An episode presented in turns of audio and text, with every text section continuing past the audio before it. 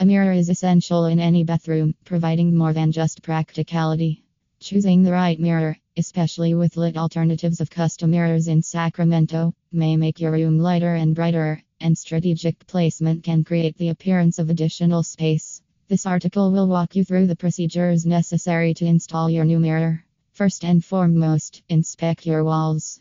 Before drilling, pounding, or screwing into a wall, use a pipe, cable, and stud detector to see what's behind it.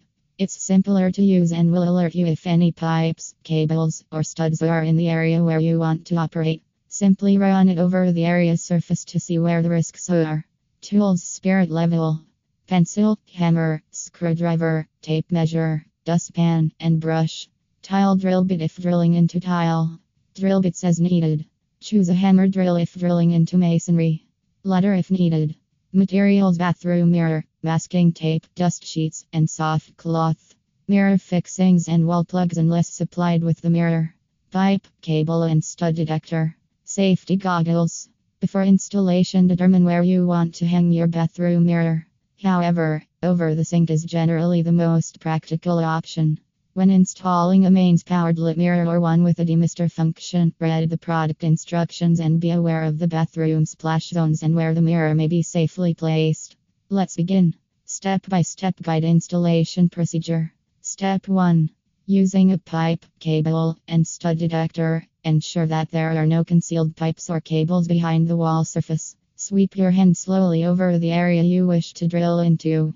If you must use a step ladder, Ascertain it's properly set upon a level platform and that all work objects are clear of the ladder's bottom. Step 2. Place the mirror against the wall. You may want assistance doing this, especially if the mirror is huge. Ensure the mirror is level using a spirit level and mark the location of the fastening points using a pencil. Oversized mirrors or mirrored cabinets may have a somewhat different mounting method, such as brackets, so always read the installation directions for your specific mirror. Step 3. Remove the mirror and place it somewhere secure and out of the way. Before drilling over a basin, cover it with a dust sheet. Step 4. Mark the length of your wall plugs with a piece of tape on an appropriate drill bit for your wall to produce a convenient depth gauge. Some mirrors come with fixings, but these may only be suited for specific types of walls, so always verify and use the appropriate wall plugs and screws to support the mirror's weight you're hanging. Step 5. Put on a pair of safety goggles and drill holes to the indicated depths in the marked spots. Remember that if drilling through a brick or stone wall, you may need to switch to hammer mode.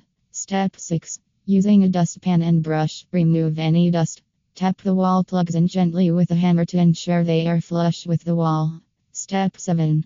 Install the plastic mirror washers on the back of the mirror and get the assistance of another pair of hands to help you situate the mirror on the wall. Line up the mirror holes and screw them in position. If you over tighten the screws, the mirror will fracture.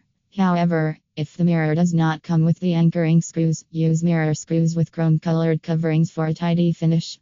If your mirror has brackets on the back, leave a tiny bit of the screw head protruding from the wall to give the mirror bracket something to cling to. Step 8. Place the cover caps over the screw heads and remember to remove any protective film from the mirror. Lastly, wipe off your new mirror with a soft cloth to eliminate dust or fingerprints.